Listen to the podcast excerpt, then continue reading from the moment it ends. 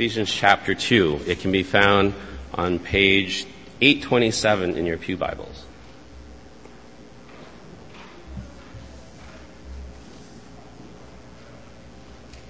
Ephesians 2, verses 11 through 22.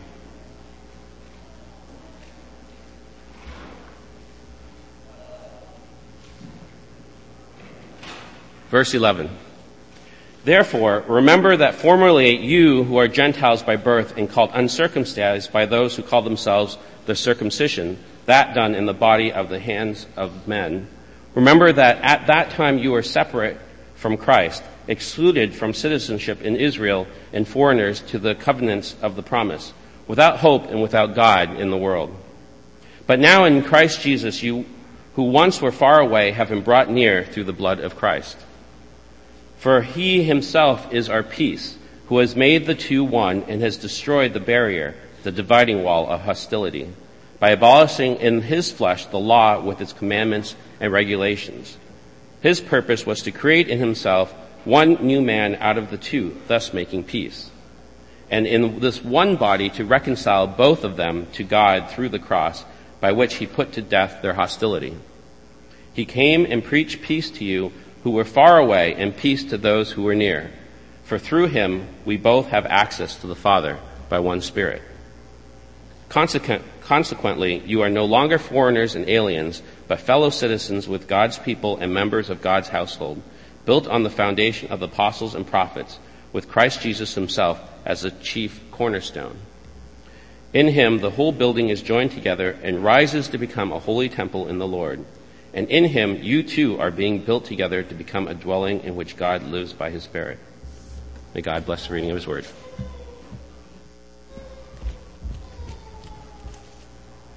Uh, for the sake of newcomers and uh, visitors, let me explain. We're going to do things a little bit differently this morning.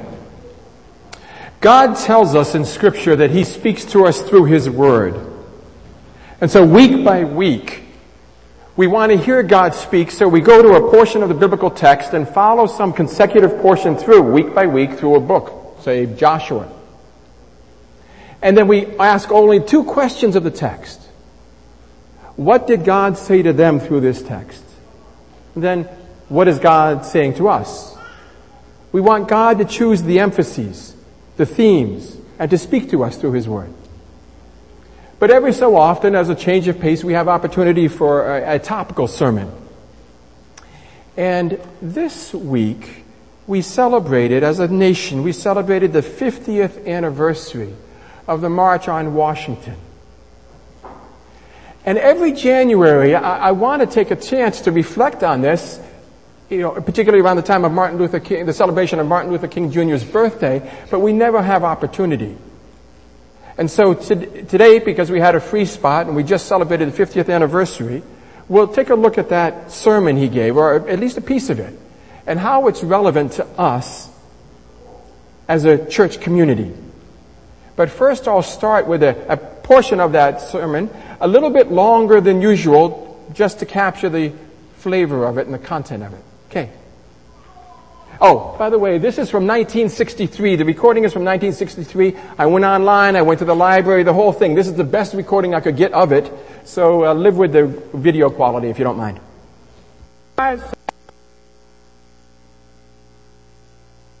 Say to you today, my friend,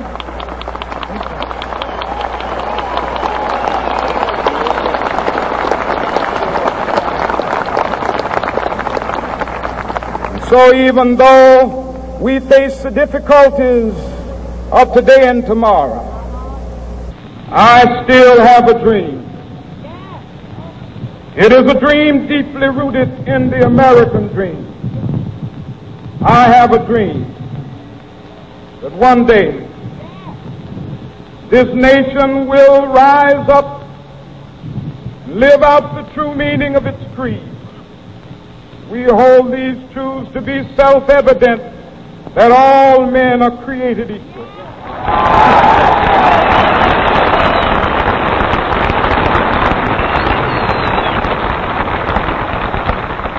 I have a dream that one day on the red hills of Georgia, sons of former slaves and the sons of former slave owners will they be able to sit down together at the table of brotherhood. I have a dream that one day,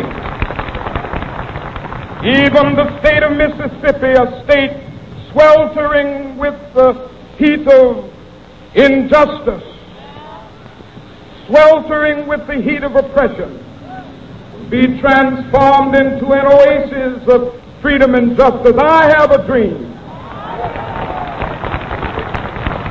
My four little children will one day live in a nation where they will not be judged by the color of their skin, but by the content of their character. I have a dream today.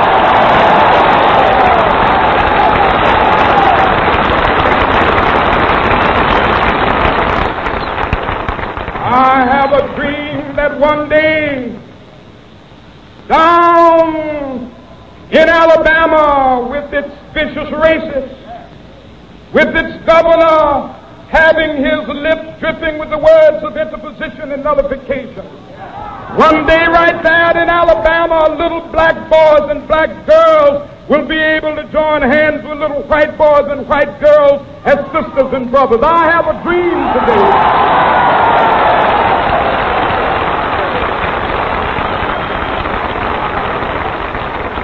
I have a dream that one day every valley shall be exalted. And Every hill and mountain shall be made low, the rough places will be made plain, and the crooked places will be made straight, and the glory of the Lord shall be revealed, and all flesh shall see it together. This is our hope. This is the faith that I go back to the south with. With this faith, we will be able to hew out of the mountain of despair a stone of hope. With this faith, we will be able to transform the jangling discords of our nation into a beautiful symphony of brotherhood. With this faith, we will be able to work together, to pray together, to struggle together, to go to jail together, to stand up for freedom together, knowing that we will be free one day. This will be the day. This will be the day when all of God's children be able to sing with new meaning, My country tears of thee. Sweet land of liberty of thee I sing. Land where my fathers died, land of the pilgrim's pride. From every mountainside, let freedom ring. And if America is to be a great nation, this must become true. So let freedom ring. From the prodigious hilltops of New Hampshire, let freedom ring from the mighty mountains of New York. Let freedom ring from the heightening Alleghanies of Pennsylvania. Let freedom ring from the snow-capped Rockies of Colorado. Let freedom ring from the curvaceous slopes of California. But not only that, let freedom ring from Stone Mountain of Georgia. Let freedom ring from Lookout Mountain of Tennessee. Let freedom ring from every hill and molehill of Mississippi, from every mountainside. Let freedom ring in. When we allow freedom ring, when we let it ring from every village and every hamlet, from every state and every city, we will be able to speed up that day when all of God's children, black men and white men, Jews and Gentiles, Protestants and Catholics, will be able to join hands and sing in the words of the old Negro spiritual, free at last, free at last, thank God Almighty, we are free at last.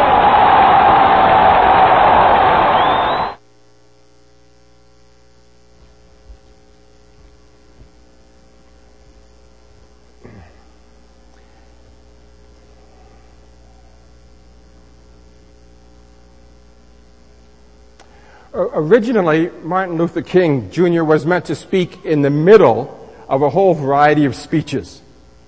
And as they were planning out the day's activities, one of the, one of the advisors said, does anyone in this room want to speak after Martin Luther King speaks? Obama said the same thing this week. Of course, we, uh, of course. What do you say?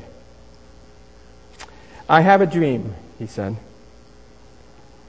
that my four little children will one day live in a nation where they will not be judged by the color of their skin, but by the content of their character. 1963 was a brutal time in American history. Uh, President Kennedy had brought some civil rights, rights legislation into Congress, and Congress was resisting passage. It was going to die. In June of 1963, Medgar Evers did die, gunned down in the driveway of his home in front of his family. August 1963, 250,000 people, mostly black, about 10 15% white, marched on Washington.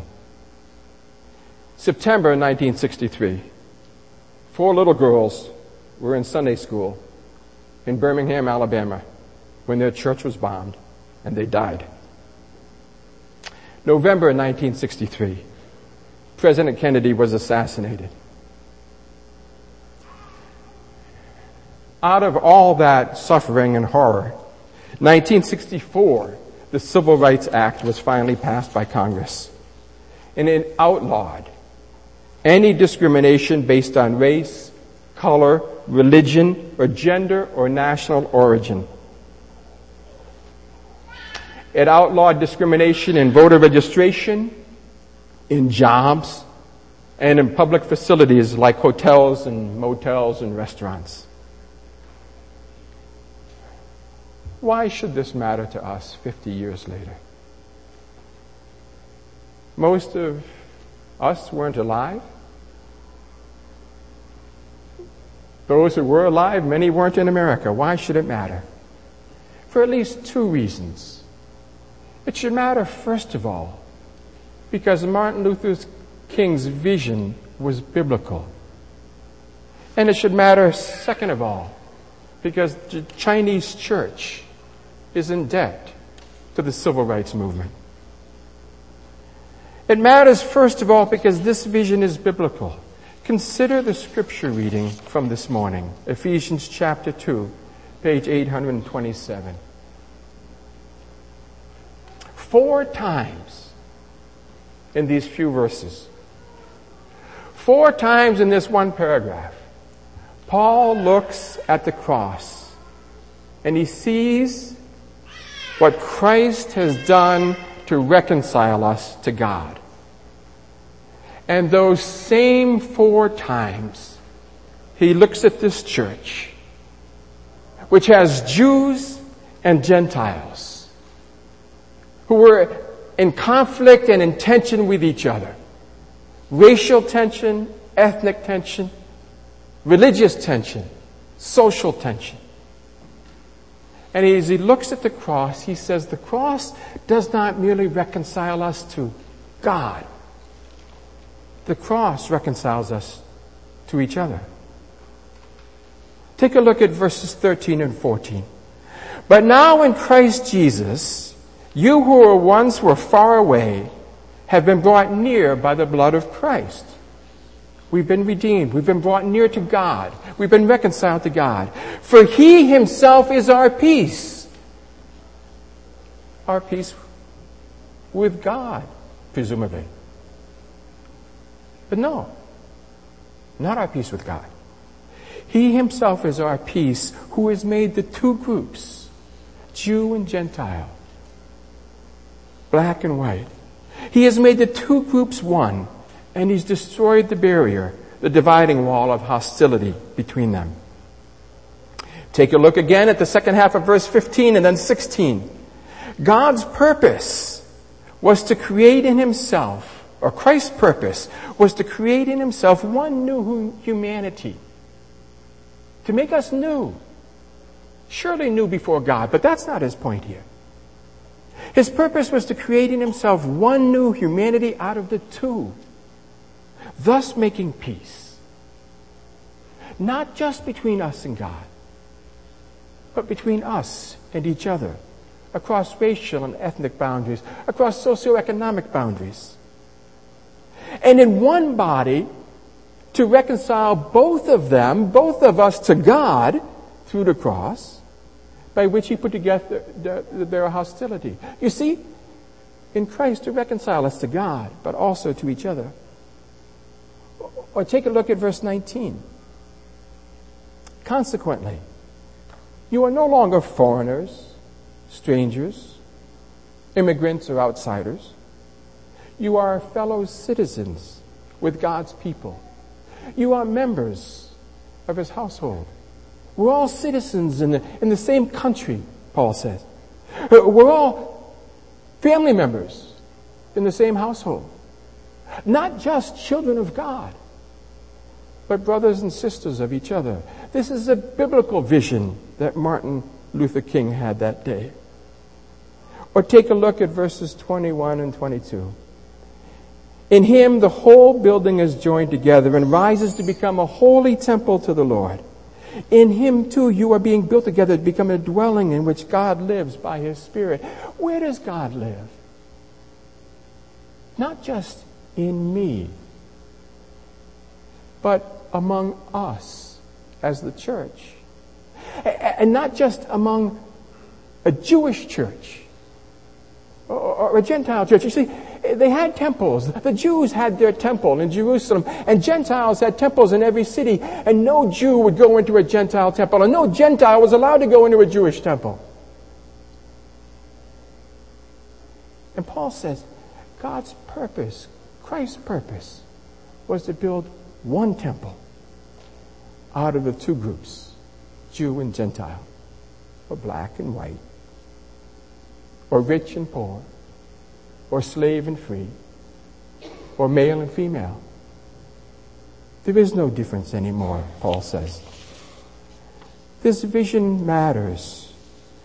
I have a dream that my four little children will one day live in a nation where they will not be judged by the color of their skin, but by the content of their character.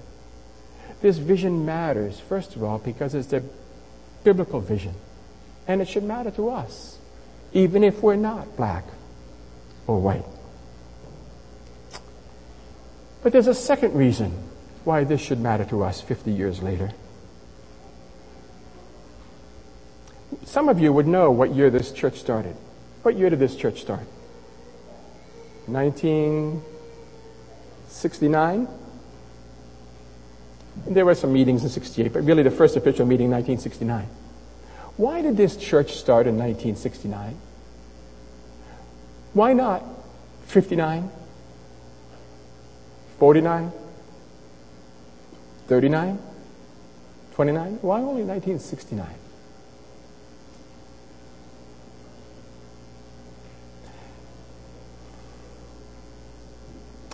Because most of you were not allowed, would not have been allowed into the country in 29 or 39 or 49 or 59.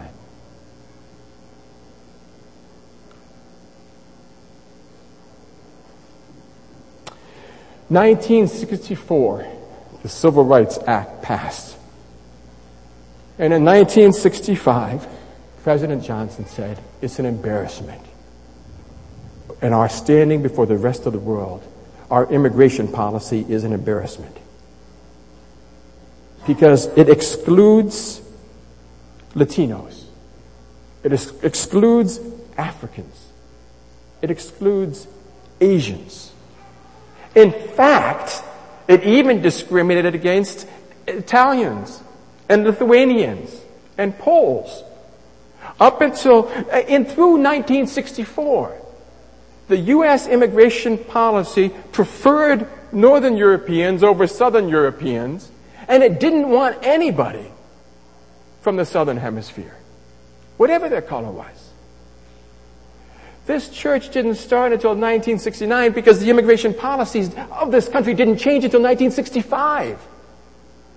So it took a few years for enough graduate students, another, enough immigrants to come here to have enough people to start the, the small nucleus of a church. 1969. So as a Chinese church, if that's what we are, as a Chinese church, we owe a debt. Not just to Martin Luther King Jr., of course, to the civil rights movement. Because we would not be here if it weren't for them facing the fire hoses, facing the lynch mobs, facing the police brutality, for them marching. We, we would not exist as a church. But it's more personal than that. Your parents would not have been able to come here for graduate school. They would not have been able to stay here. You would not be living here, most of you, if it weren't for the Civil Rights Act of 1964 and the Immigration and Nationality Act of 1965. You know, Obama said in his speech this, this week, he made a point about that. Because they marched, America became more free and more fair, not just for African Americans, but for women and Latinos and Asians. We have a debt. And we have, we have a debt because, for one reason or another, whatever they may be, complex social reasons, Asian Americans have prospered more than African Americans from these changes. And so we commemorate with the African American community. We commemorate Martin Luther King's vision rightly because we are its beneficiaries as a church and, and as individuals and as families. Now, I want to take this one step further. You know, that's really what it meant 50 years ago. What does it mean now, 50 years later? I want to take this one step further. And, and if you feel afterwards, you know, if you feel like now I'm going from the sublime to the ridiculous or from the sublime to the mundane, yeah, yeah, we're going to head into something that's really, really mundane, really, really small. But sometimes small things are important. so let's, reality, this is huge, what we saw. And the struggles still today of the African American community in this country, these are huge. And, and these are big issues. But let's talk about one little piece of it. What does this mean in a very mundane way for a Chinese church 50 years after the events? And I would suggest that we're not a Chinese church. We're actually three churches here. Or we have three groups of people here. And it means something different for each of us, for each of the three. Think of the founders of this church in 1969. Some people in this church have told me a little bit. Most people are really too shy to talk about it, but some people in this church have told me what it was like to be Chinese in America in 1969. Some people have told me what it's like to grow up. You know, maybe you're 30 or 40 years old now and you grew up in a high school where there was only three Chinese and uh, 1,500 students. I know, I've heard some of these stories. This, you know, Martin Luther King and, and this, his vision, this Bible vision, says something. A, a Chinese church means something to people who were here in 1969 that we need to appreciate. Forget about 1969. Let's move forward a few years. Let's move forward to 1976. 1976, Jimmy Carter is running for president. And Jimmy Carter's famous. First evangelical running for president. First transparently evangelical. Jimmy Carter is a Sunday school teacher. And after Richard Nixon, the thought of a Sunday school teacher becoming president, breath of fresh air. Jimmy Carter is a Sunday school teacher in Plains, Georgia, Baptist Church. And people, oh, this is good. Clean and wholesome. Some black minister in town said, you know what? He said, he looked at that church and he said, you know, he wrote, he contacted the, the uh, Board of Deacons on a Tuesday night and he said, you know, God has called me to join your church. Now he was a little bit mischievous because in 1976 in Plains, Georgia Baptist Church had nobody of color, of any color, other than white. So the church deacon board held a meeting that week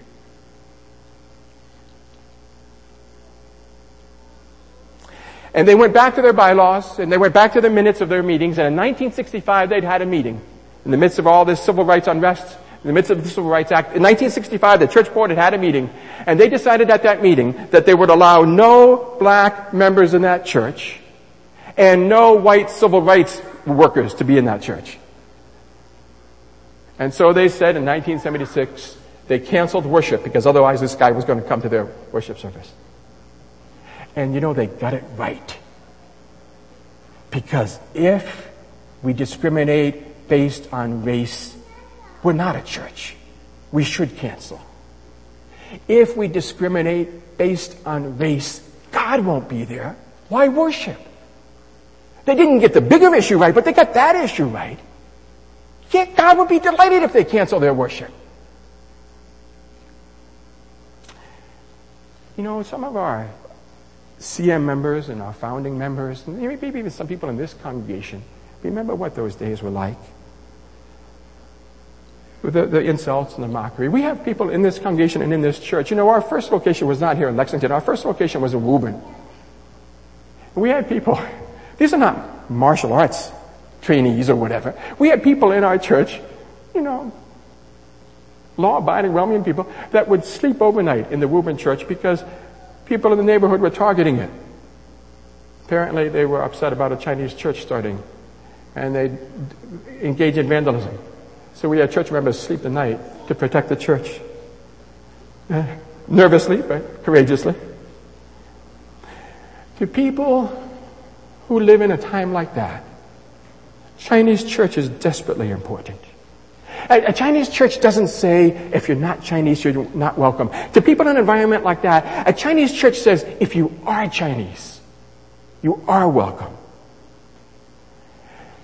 Here, most people will look like you, so no one will mock what you look like. Here, people, most people will talk like you, so no one will mock your accent. Here, most people have come from countries like yours, so you don't have to learn a new culture. Here, most people will value you so you can actually be a leader. It is desperately important in a racist culture that you have an ethnic church, a place to call home, a place where you belong. Uh, there's another group of people in our church, and Chinese church means something different to them. Ever since 1989, Tiananmen Square incident, a lot of mainlanders have come to faith. And they've come to the U.S., or they've come to the U.S. and then they've come to faith, and, and they bring their children here. And, and, and America is no longer as violently racist as it was in the past. So, so church, Chinese church means something a little bit different for them. But at least for them it means Here's people who speak your language, but here's also a place where they have English ministry. Here's a place where you can bridge between your culture overseas and your children's culture here. Here's people that can help you figure that out. Here's a place where you can come and you can talk the language, you can pray to God in a language you're comfortable with. Because nobody ever wants to pray to God in their second language. And yet here's a place where, where you can come, where your children will be trained in American values and help to be fitted in, but they'll also not lose their Asian values. So for the first generation, it's crucial to have a Chinese church to be a place where, where Chinese fit. For the second generation, it's crucial to have a bicultural church where both generations can fit. And it makes perfect sense for them to have a Chinese church or a bicultural church. There's a third group. Many of us fit into that third group. And the question becomes, what is the role of a mm, Chinese church, if you call it that? I don't call it that. But if you do call it, what's the role of a Chinese church when our culture is becoming post-racial? What's our place when our culture is becoming post-racial? Look, indulge me. We're going to run a couple of minutes late. Let's run that. I want to show you four signs. Four signs that we are becoming a post-racial culture. Go ahead and here's the first sign. This is an ad from 9-11. In the aftermath of 9-11, Ad Council put this together. Can we show that? Are we all right with that? Maybe not.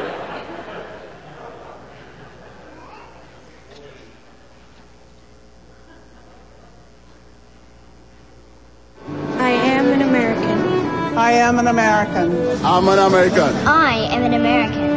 I'm an American. I am an American. I am an American. I am an American. I am an American. I am an American. I am an American. I am an American. I am an American. I am an American. I am an American. I am an American. I am an American. I am an American. I'm an American. I am an American. I. I. I. I am An American. I am an American. I am an American. I am American. I am America. I'm an American. I'm an American. I'm an American. I am an I am an American. I'm an American. I am an American. I am an American.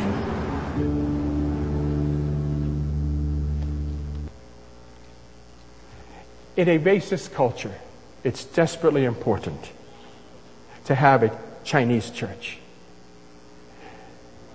For people who are coming over today, it's desperately important to have a bicultural church. But as we move into a post-racial era, there really raises a question for us as English ministry. What is our identity? How do we view ourselves? Are we still a Chinese church? Or are we, are we a Chinese congregation? When our country, when an ad council can say, 10 years later, we're still one. When we can watch this and say, I am an American and take pride in that, what are we saying as a church? We're not, no longer are we saying in a post-racial society, no longer are we saying, I am a Chinese Christian. What are we saying? I am a Christian. This place is for Christians. Yeah, we got a lot of Chinese here, but we're incidentally Chinese. We're not intentionally Chinese. It just happens that we're Chinese. If you love Jesus or you don't know Jesus, we don't care what your ethnicity is, what your race is, what your socioeconomic status is. We don't care where you were born. We don't care what your politics are. This is a church for you. We are a Christian church. We are Christ Church. Let me give you another line of evidence that America is becoming post-racial. Interracial marriage. Do you realize that until 1967, until the Supreme Court struck it down, there were states in America where it was illegal to have an interracial marriage? There were states in America where my wife and I could not be married? In 1967? 1958, 4% of Americans thought it was okay to be married interracially. 2012, 87% of Americans thought interracial marriage was fine. It's the biggest shift of public opinion in the history of the Gallup organization taking polls. Nearly 10% of marriages today are interracial. If we're starting to meet and marry across racial boundaries, what sense would it ever make not to worship across racial boundaries? Third evidence that we're becoming post-racial. The single most common frustration or complaint that I heard when I first came to this church, and people would come in and get to know me, and, and I'd say, okay, what do you like about the church? What don't you like? The single most common complaint I had was this. I don't want to be in a Chinese church. I can't invite my friends. This is a complaint from Chinese. You know, you guys. Ethnic Chinese. American Chinese. Second gen. I can't invite my friends. Well, first of all, I understand. You know, I, I, I don't agree. I, I understand. You know, I contacted a mission speaker was going to come here and speak, and, and I was on the phone with him, and he said to me, you know, he said, he said, I've never spoken at a Chinese church. I don't know what to do. Now, I, I, I got a chance. I could have had some fun. I really wanted to tell him, well, we all take off our shoes at the door, you know. And then you step in the lobby and you kowtow, bow down and head down to the floor. I'm a pastor. I have to be good sometimes. Before the conversation ended, he said to me, you know, your English is quite good.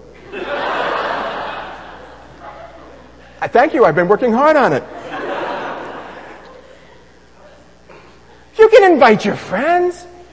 They know you already. It's no different. Don't worry about it. But the fact that you feel this way tells me you're post-racial. Many of you are thinking post-racially.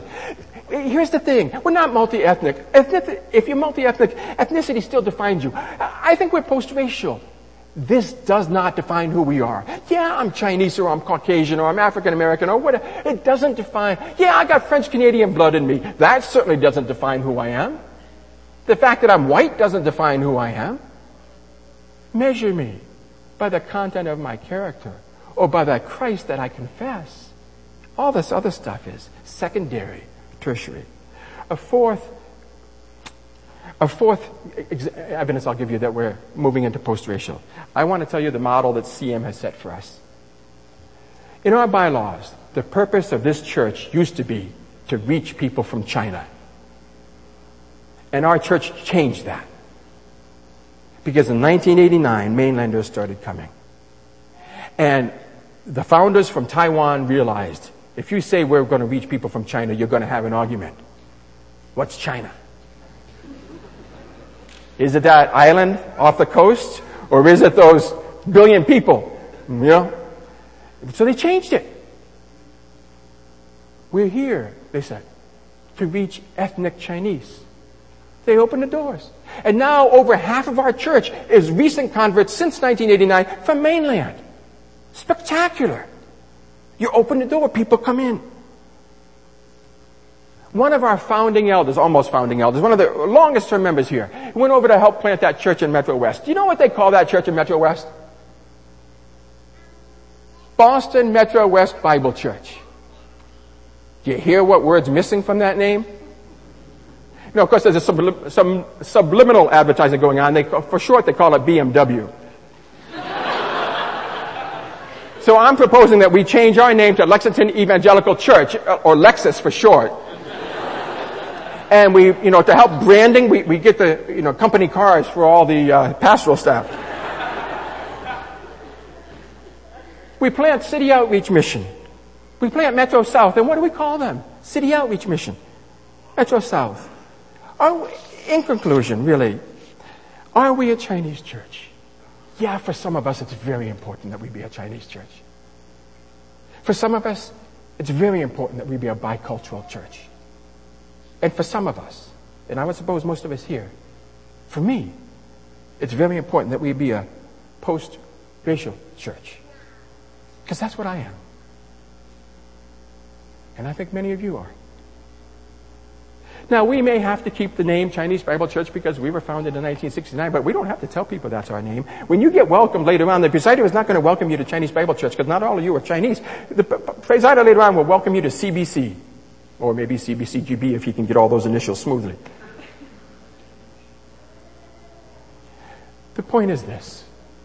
We live out the gospel, and a piece of the gospel is this. Christ has died to reconcile us. He's died to reconcile us to God. And He's died to reconcile us to each other. And anyone who loves Jesus or wants to know about Jesus, we are not inviting you to our church. We are saying to you, whatever your nation of origin, whatever your ethnicity, whatever your background, whatever your race, this is your church if you want it to be. Christ has reconciled us to God and to each other. We may not yet have a country where everybody is judged not by the color of their skin, but by the content of their character. But we can be a church where everybody is welcome, not based on the color of their skin, but based on their confession of Christ. Let's pray together. Father, we thank you